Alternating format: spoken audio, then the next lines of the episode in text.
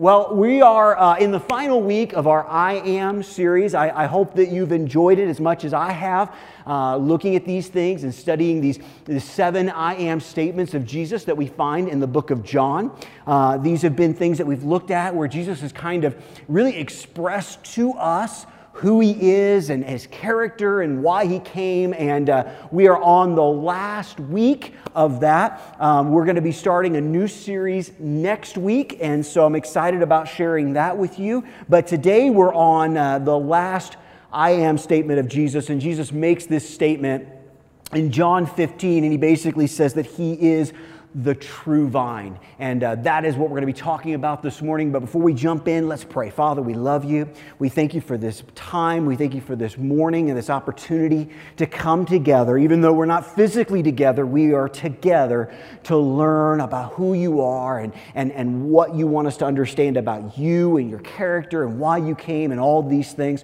And I, Father, I just pray that you would just anoint me this morning you would help me to share the things that you've laid on my heart. We love you and we thank you. In Jesus' name, amen. Amen. So we're going to go ahead and, and kind of jump in. We're going to kind of continue what we've been doing the last couple of weeks. We're going to first talk about the setting. Again, we want to we look at the context of these statements, why Jesus is making them, when he's making them, and, and kind of what's, uh, how that's important and how that plays into the all understanding of what Jesus is saying. So uh, if you were with us last week, um, this obviously is a statement that he makes pretty soon after he makes his statement about the way, the truth, and the life.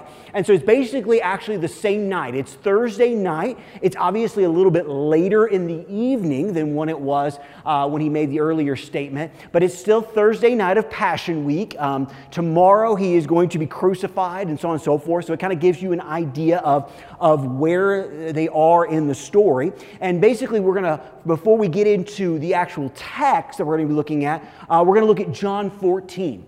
So in John 14, verses 30 and 31, we're going to kind of get a, a, better understanding of the setting and when Jesus is making this statement on Thursday night. This is what Jesus is saying. He says, I don't have much more time to talk to you because the ruler of this world approaches. He has no power over me, but I will do what the Father requires of me so that the world will know that I love the Father. Come, let's be going. So, really, what's going on here to give you an idea of where we're at Thursday night, Jesus and the disciples have gathered together, they've celebrated uh, the Passover feast, Jesus has washed his disciples' feet. He's, he's taught them many things. He's, he's had the exchange with Peter about, about him denying and all those sort of things. He's had the, the confrontation to an extent with Judas. And so they've been in this room, and now Jesus is leaving. Now he says, okay, it's time to go. Uh, if you are familiar with some of the other Gospels, Jesus leaves uh, that area and he goes to a garden to pray. And, and basically, if you remember, this this is where Jesus asks his disciples to pray with him, and, and they fall asleep. And, and Jesus prays that amazing prayer about not his will being done, but the Father's will being done. So that's kind of where we're at in the story. And really, uh, John 15 and 16, we believe that as uh, that, that kind of have the setting here, during those chapters, Jesus is walking with his disciples to the garden. Okay, I don't know about you, but one of the things my family has been doing during this time is we've been taking a lot of uh, walks. Easton rides his bike, and, and Emily and I walk and try to keep up with him. And, and Em and I, of course, use that time to talk about life and about what's going on and just connecting. And so, really, what's going on here is Jesus and his disciples are, are being taught as they're walking to the garden. So, as they're walking and as they're discussing and as they're looking at things, we find John 15 1 through 8. And that's our text for this morning. So let's read that together and let's see what Jesus says. So here's what he says Jesus says, I am the true vine, and my Father is the vine dresser. Every branch in me that does not bear fruit, he takes away, and every branch that does bear fruit, he prunes that it may bear more fruit. Already you are clean because of the words that I have spoken to you. Abide in me and I in you, as the branch cannot bear fruit by itself unless it abides in the vine, neither can you unless you abide in me. I am the vine, you are the branches. Whoever abides in me and I in him, he uh, it is that bears much fruit. For apart from me, you can do nothing. If anyone does not abide in me, he is thrown away like a branch and withers, and the branches are gathered, thrown into the fire, and burned. If you abide in me, and my words abide in you, ask whatever you wish, and it will be done for you. By this my Father is glorified that you bear much fruit and so prove to be my disciples. This morning we're going to kind of look at these things. We're going to look at these verses and really see what God wants us to see and understand and what Jesus is trying to get us to see and understand through these statements uh, that we have been doing. But the first thing we want to talk about as we look at this is first God's pruning. God's pruning. Look at John 15, 1. This is what it says I am the true vine, and my Father is the vine dresser. Other translations, that vine dresser is, is, is, is said as basically a gardener, if that'll help us. Now, the issue with this as we look at this is again, like kind of like when we talked about the idea of shepherd. Most of us don't know about vines. We don't know about vine uh, uh, keeping, uh, you know, grapevines and all those sort of things. So we need to kind of understand a little bit why does Jesus make this comment? Why does he use this terminology? Why does he use this, this picture? And it's very important that you understand that in the Old Testament, we see many, many examples of God using this idea of a vine and, and, and, uh, and grapes and things like that. And most of the time, when God uses that, or we see that in the Old Testament, it is, is under the idea of a negative thing okay? It's not a good thing. And the reason why that is, is quite simple. It's basically because in the Old Testament, a lot of times Israel was called the vine. Okay? Israel was called the vine. The problem was was they never produced the fruit that they were supposed to produce.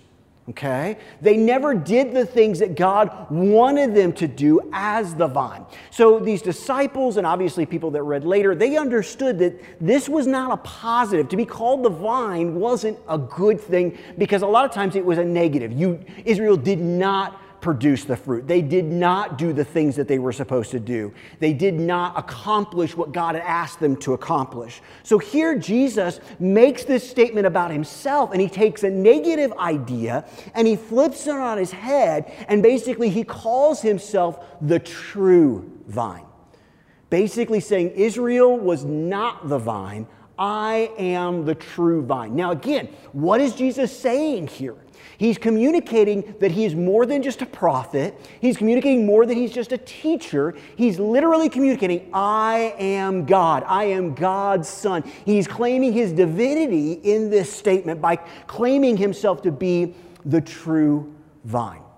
And we need to understand that. We need to understand why he's doing this. Because basically, then the rest of the statements that he makes help make a little bit more sense. Because basically, he's saying, look, you cannot produce the fruit that my Father requires of you on your own.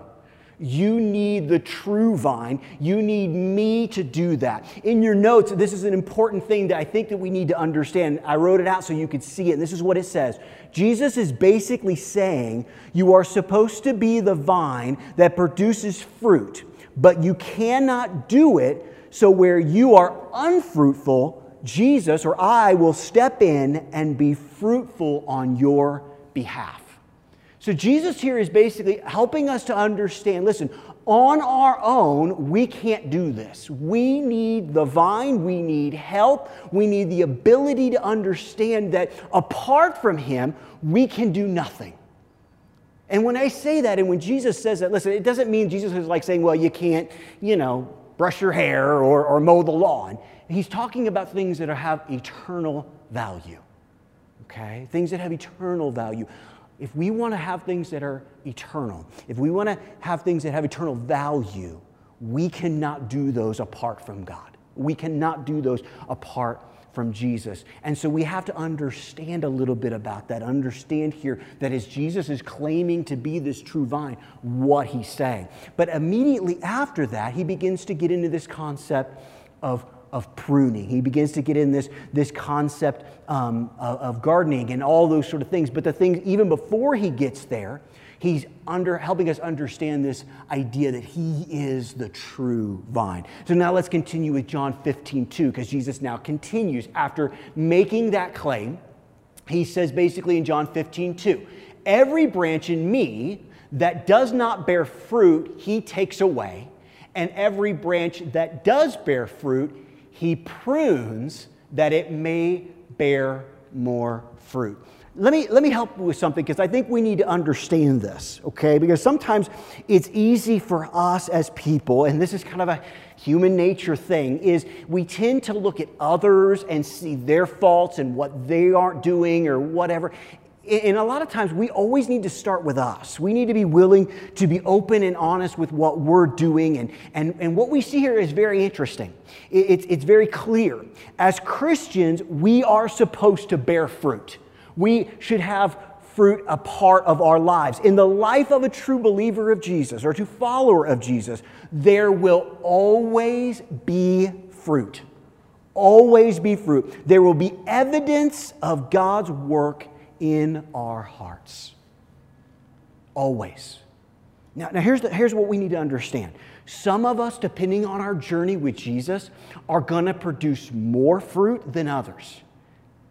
What is interesting, and we see this throughout Scripture, God doesn't necessarily look at you and, and basically judge your life by uh, looking at it going, well, well, this person, look at all this fruit, and, and so you're more special, and you're more loved, and you're more cared for, and, and well, you haven't produced as much, and so there's something wrong with you. Okay? What we're seeing here is the idea that fruit should always be evident in our lives. If we are followers of Jesus, that should be the case. And so I'm not, listen, I'm not going to ask you to look at your wife or your husband or your kids or your neighbor or whoever. I'm asking you this morning to look at yourself. Because here's the thing if you can't see the fruit in your life, I got to believe probably no one else can either. So look at your life. Let's stop for a second are you producing fruit? We're going to talk about what that fruit is in just a minute. But I just think about are you really producing fruit? Because it's going to be evident.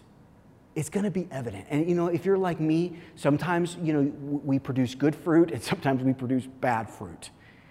And God wants us to produce good fruit, but it needs to be there. And if you're looking at your life and you're going, man, I don't know if I'm producing the kind of fruit that I need to, we're going to help show you. And Jesus speaks very clearly about how to help make that happen. But, but he also talks about this idea of pruning, this idea of pruning. And so let's kind of look at this, kind of unpack this, because again, although maybe there's more uh, gardeners than, than vine dressers, you know, we, we still need to understand this concept because I think sometimes it's misunderstood. So, so let's just look at it in our world and, and, and understanding how this works. And so it's a simple question. So, so why does a gardener prune? Why does a gardener prune? Okay? And from what I understand, I'm not a gardener, I don't have a green thumb, but, but this is what I've been understanding is, is there's basically three reasons why a gardener prunes something. Okay? The first is this something is dead. Okay? Something is dead. Okay, that is why a gardener, you know, go out to a, a bush or, or a plant or whatever. If there's something dead, the gardener will prune it. Now that becomes, that's very natural to us. That makes sense to us. But let me ask you something. Okay, just in your own life, what are you holding on to that's dead? What, what would you, what, what, what is not life giving but life stealing from you that you refuse to let go of? Because there's certain things in our life that God, as our gardener, God, as that vine dresser, He wants to remove because they're not bringing life, they're bringing death. And, and, I don't know about you, but, but I can only speak for me. There's been times, unfortunately, in my life where God will kind of like, like prune off something in my life and, and, and it's dead, and I'll run over and grab it and, and, and try to stick it back on with super glue, you know? those things are dead. There's some things that a lot of us are carrying around, things that are worthless in a lot of ways that are that, that are that need to be removed. So that's the first thing, things that are dead. Then the second thing is, is some things, uh, something is unhealthy. If something's unhealthy, the gardener will cut it off. he'll, he'll go, This isn't something that, that's good, and kind of cut it away and cut it off so it doesn't affect the rest of the plant and it doesn't uh, destroy the rest of the plant. So they'll, they'll trim that off because there's something there that's, uh, that's unhealthy. And then the final thing is this, and this is, this is a really important part to understand something is good, but can become better. Something is good that can become better. And a lot of times that's what a gardener will do is they'll, they'll, they'll prune those things. And here's the thing to remember about that. There's several things. But number one, when it's something that's good that wants to be better, that something is alive. Okay? We can understand the concept of dead and unhealthy. We don't always uh, agree with that or, or whatever, but we can get that. But God will prune things that are living to bring us to a place of better.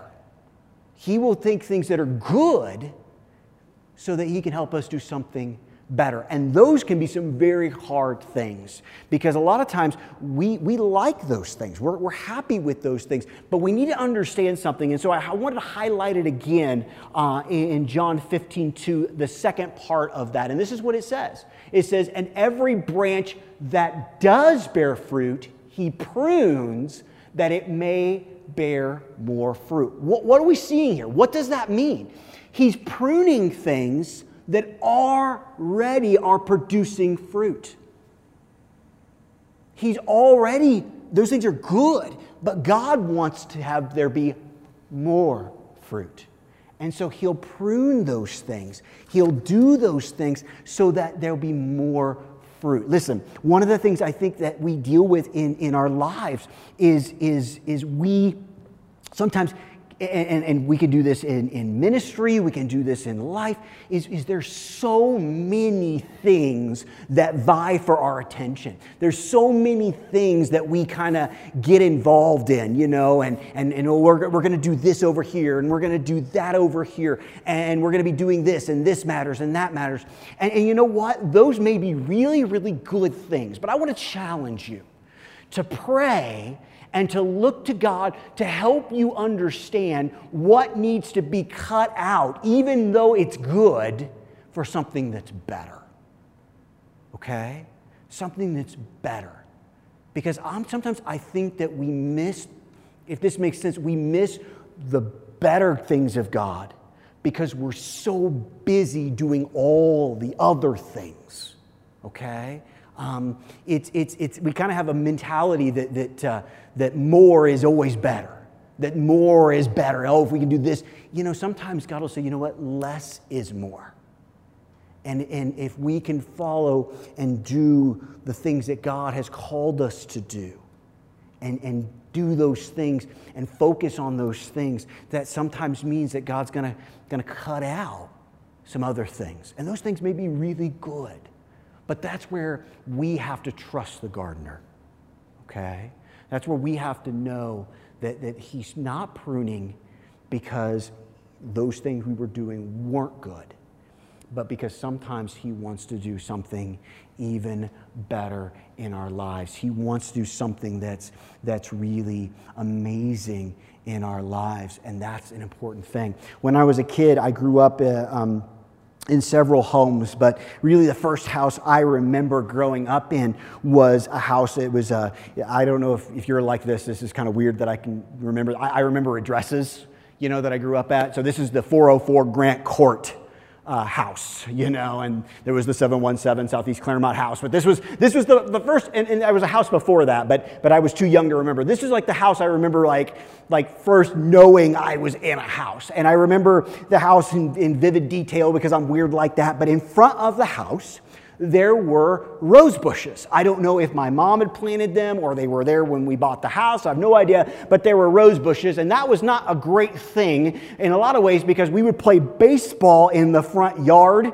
and sometimes the ball would end up in the, the rose bushes. And if you know anything about rose bushes, yes, they produce beautiful flowers, but they also have thorns, and it was never fun to have to be the kid who had to reach into the thorn bush or the rose bush to grab the ball out and you know get scraped up and all that sort of stuff. But you know, you had to do what you had to do. But one thing I've learned about rose bushes, and I think it's important that we understand this, and because I think it's a good illustration for us in this idea that sometimes we need to cut some things out, is rose bushes actually produce more buds than they can feed. Do you know that? They actually produce more buds than the plant can actually feed. And if, if rose bushes are left to their own devices, none of the buds are going to be healthy because the plant cannot produce enough nutrients and all those sort of things to make those flowers healthy. They have to be pruned. They have to be pruned. If they're pruned, then you're going to get some absolutely beautiful roses. You're not going to get as many, but you're going to have some awesome roses. Okay? But if you don't, you're going to have more roses, but they're not going to be healthy. They're not going to be as healthy as they need to be. And that's kind of sometimes what God does. God will go into our lives and go, listen, you got too many buds. I know you're trying your best. I know you want to do your best, and that's great.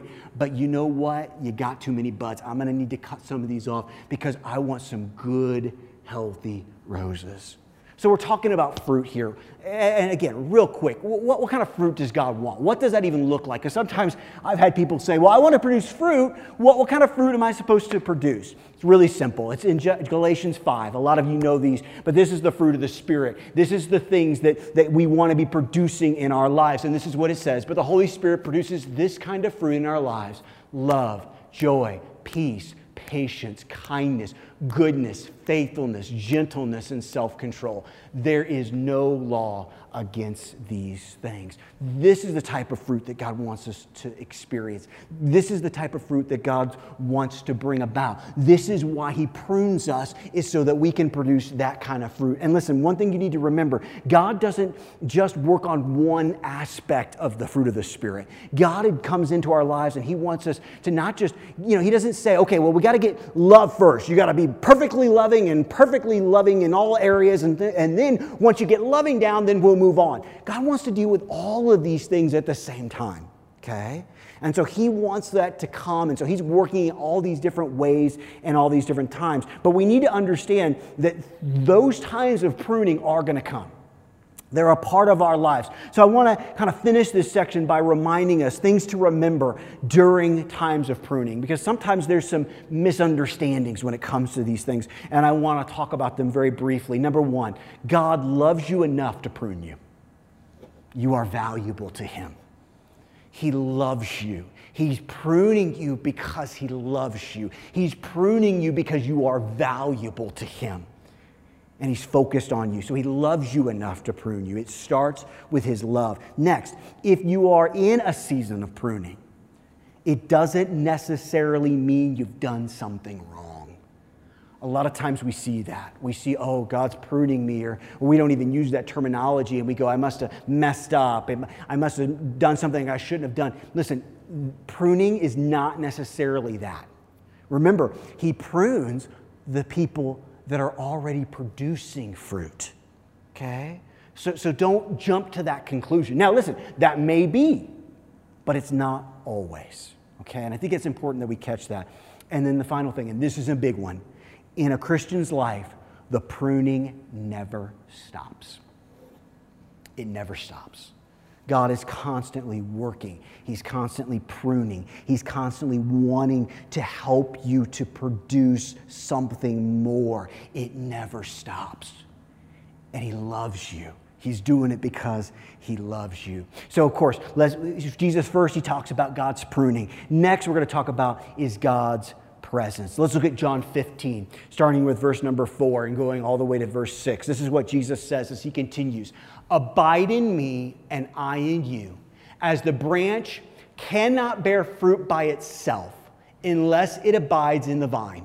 Neither can you unless you abide in me. I am the vine, you are the branches. Whoever abides in me and I am him, he it, he it is that bears much fruit. For apart from me, you can do nothing.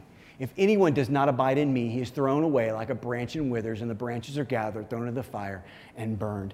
I, I want us to stop here because I, I, know, you know, I, we, we sometimes talk about that idea and that concept of abiding.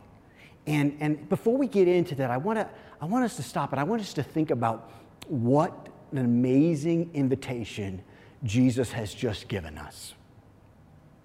He has invited us to abide in Him, to be connected to Him, to experience life with Him. A lot of times we'll go through situations and seasons that are difficult, and we'll have this mindset God, where are you? God, where have you gone?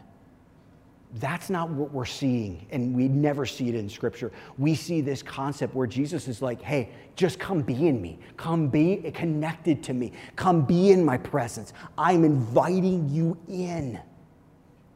What an amazing invitation to know listen, we're not going to be able to do it without Him.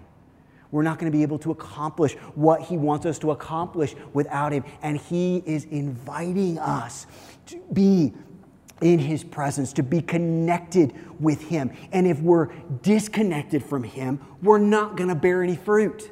I, said earlier, think about your life. Are you producing fruit? Listen, if you're not, and you can't be like, yeah, I, I can't see that. Listen, how do you do that? You abide with Jesus. You come and you connect yourself with Him. You spend time with Him. And when you become connected in the vine, when you get connected to that true vine, He will produce that fruit in you and through you. But a lot of times, what we think is, is I can produce this fruit on my own. But you know what? We can't. In those moments, we're a lot like Israel. We're supposed to bear fruit, we're, we've been called to bear fruit, but apart from the true vine, we can't.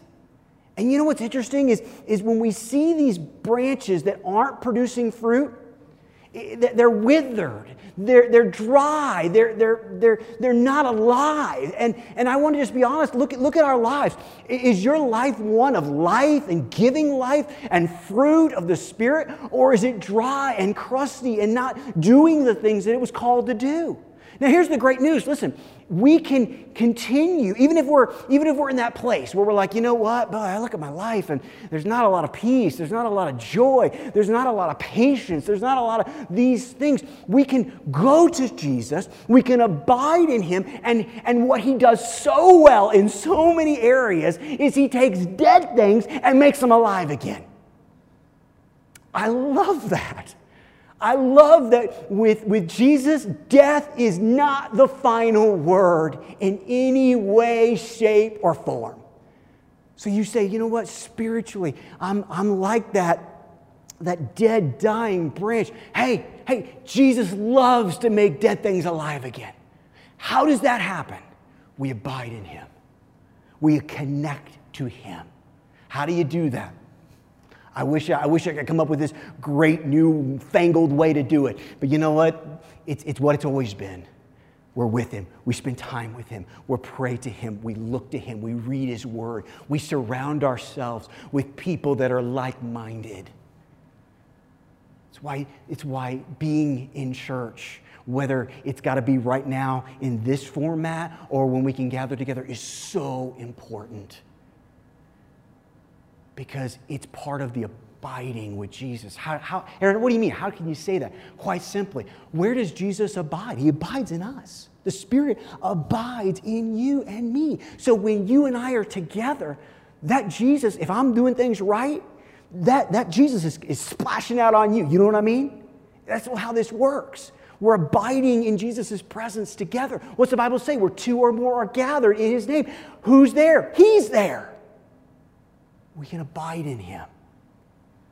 And so if you say, you know what, Aaron, you know, I'm not, I'm not producing fruit. I'm not doing the things that I need to do. You know what? It's okay.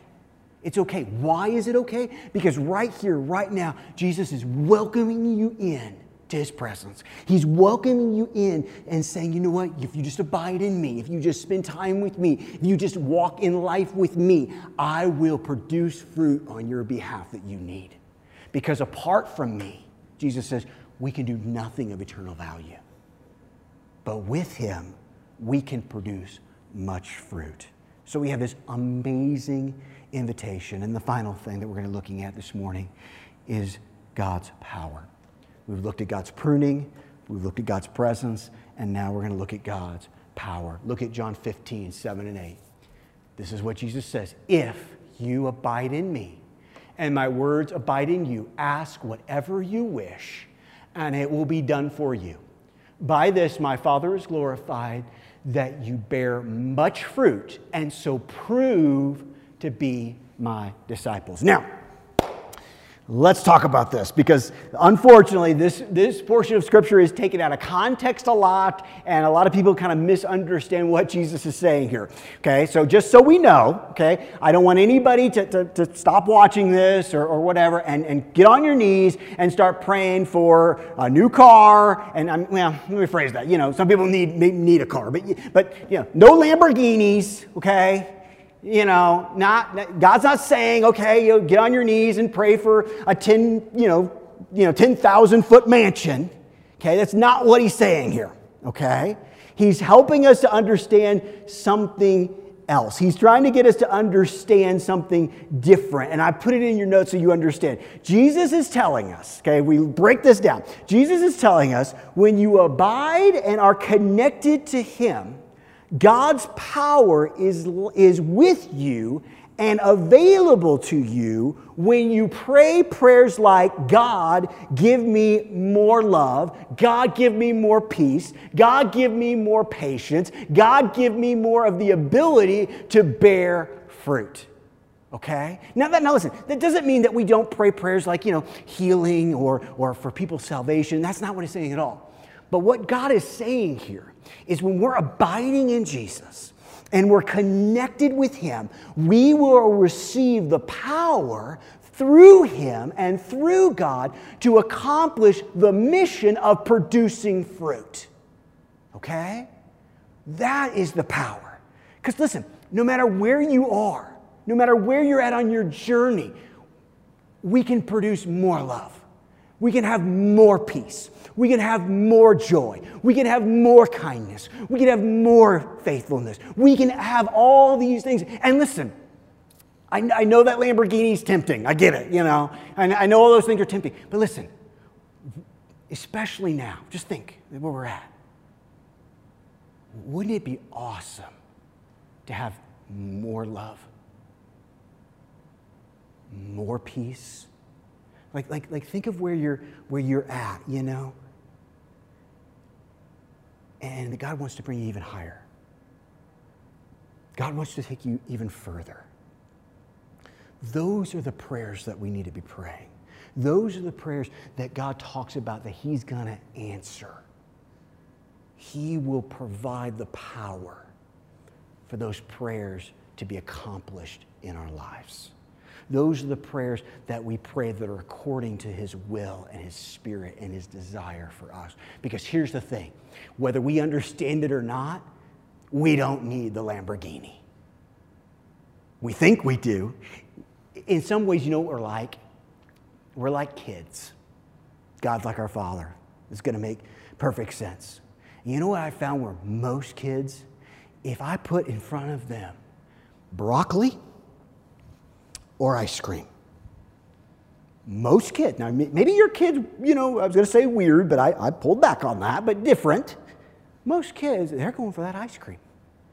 I don't like broccoli. I'm going to the ice cream. But you know what? Let's be honest. We need the broccoli a lot more than we need the ice cream. Now, sometimes we get to have a little ice cream, and that's good. God loves to do that. But God knows what we need more than we do. He's a good dad, He's a good father. And He wants to equip us and help us and give us the power to have our prayers answered for the stuff we really need. The stuff, listen, the stuff that's eternal. And when we abide in Him, that power is available to us. So when we pray those prayers, those things can come.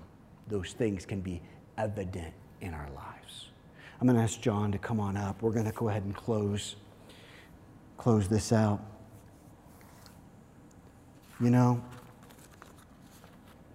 as we kind of close this this whole series, you know, there's there's a lot here. I mean, you know, I was talking to some friends of mine about the series and, and what we were doing and kind of made the comment, you know, you know, I said, we're going to do seven weeks. You probably could double that fairly easily and spend at least two weeks on each of these because there's just so much here. And, and I, I like learning about Jesus. Um, and, and, whether he's called himself the Good Shepherd or the way, the truth, and the life or, or, or the true vine. Jesus is wanting us to understand a little bit about himself. And maybe this is too simplistic, I don't know. And maybe it's just where we're at right now. And, and maybe if, if I'd done this series two years from now, I would, have, I would say something else. But one of the themes that I, I kind of see running through all of these is this concept that we need Jesus. We need Him so bad. And for some of us, that's, that's easy to realize, and for some of us, it isn't. And, but we need Him. I was going to say now more than ever, but you know what? We needed Him before all this stuff happened. Maybe this this virus has, has brought us to a, a heightened sense of that need. But no matter where you're at, whether you need to produce more fruit, whether you need to start producing fruit, whether you need Jesus to be that way or that good shepherd, maybe you need Jesus to be that gate.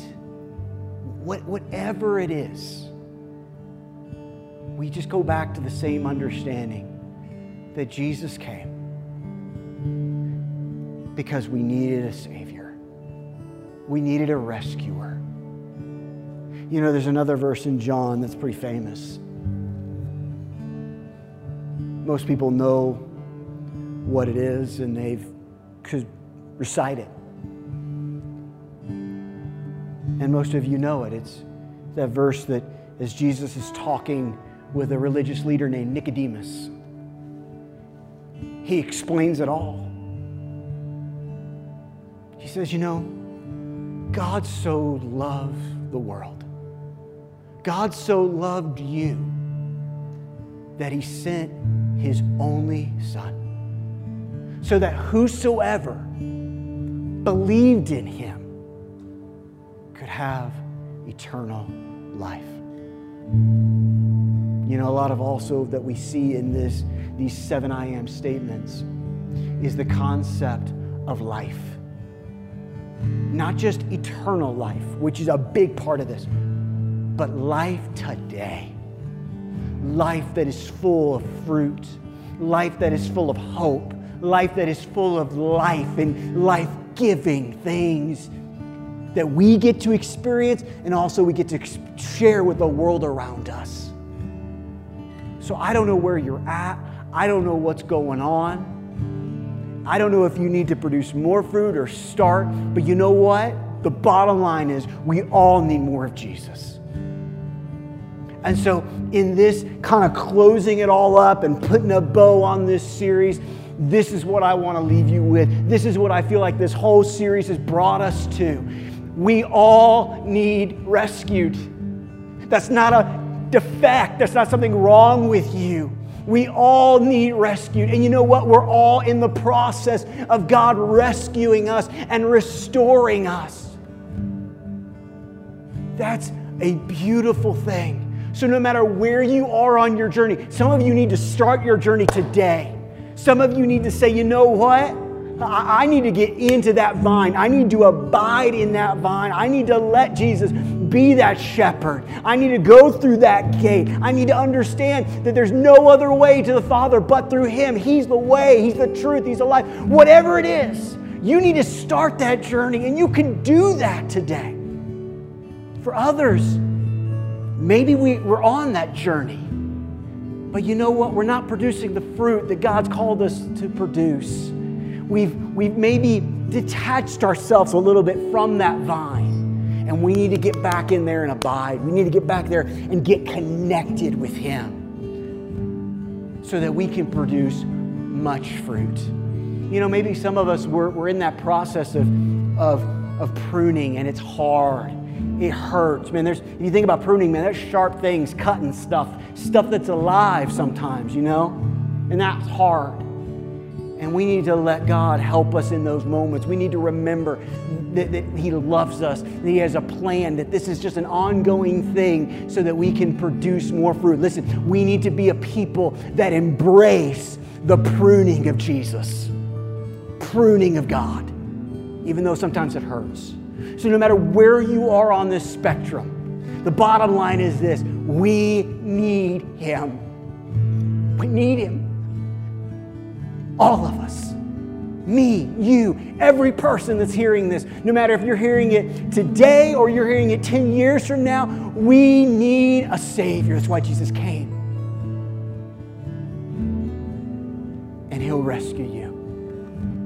And He'll do what He's always promised He would do. He'll take dead things and make them alive again. He'll take the dead things in your heart and make it alive again. He'll speak and life will come. He has authority over all death, not just physical death. And He'll bring forth life. So let's pray this morning. God, we love you and we thank you. And Jesus, as we kind of bring all this to a close, we admit our need for you. We admit it if it's the first time we're acknowledging that need and we need to just invite you and accept your love and forgiveness. If it's, if it's people that maybe have, uh, whether, whether um, we've known you for a while or not, and we've kind of disconnected a little bit, we've kind of stopped being uh, connected to you and connected to that vine. And because of that, our fruit is suffering. For those, you're welcoming them back. Say, come on, get back, abide with me. That invitation is still there for you. I want you to come home. Abide in me and I in you so that you can produce much fruit. But Father, no matter where we're at, Jesus, no matter which I am statement you spoke, they all kind of have the same theme. We need you. We need you. And Jesus, I am so glad that you came to rescue us. You rescued us when we didn't even know we need rescued. You came. You died. You rose again on the third day to rescue us and so, Jesus, we just all, we all acknowledge that we need you. We need more of you. We need more of the fruit of your Spirit in our lives. And just like you came to rescue us, we know that you will answer that prayer. We love you we thank you. You're so, so good. And we love you so much. In Jesus' name, amen. Amen.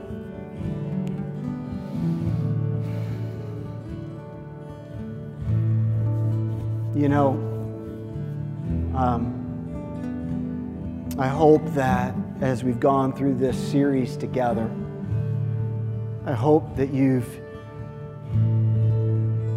learned something new. I hope that the Spirit has illuminated things in your heart that maybe you hadn't seen before. And those are all great and awesome. But I hope more than anything, you've understood the great love that Jesus has for you, the great desire that He has to be your rescuer, to be that good shepherd, to be the way or the truth. What, whatever it is, there's, there's seven of them. But He loves you. And man, I miss you. I hope that, and I believe that we're going to be able to be together soon. And again, I want to remind you, okay, when that comes, we're going to continue so these online things. So if you're not comfortable, that's okay. You are a part of our family.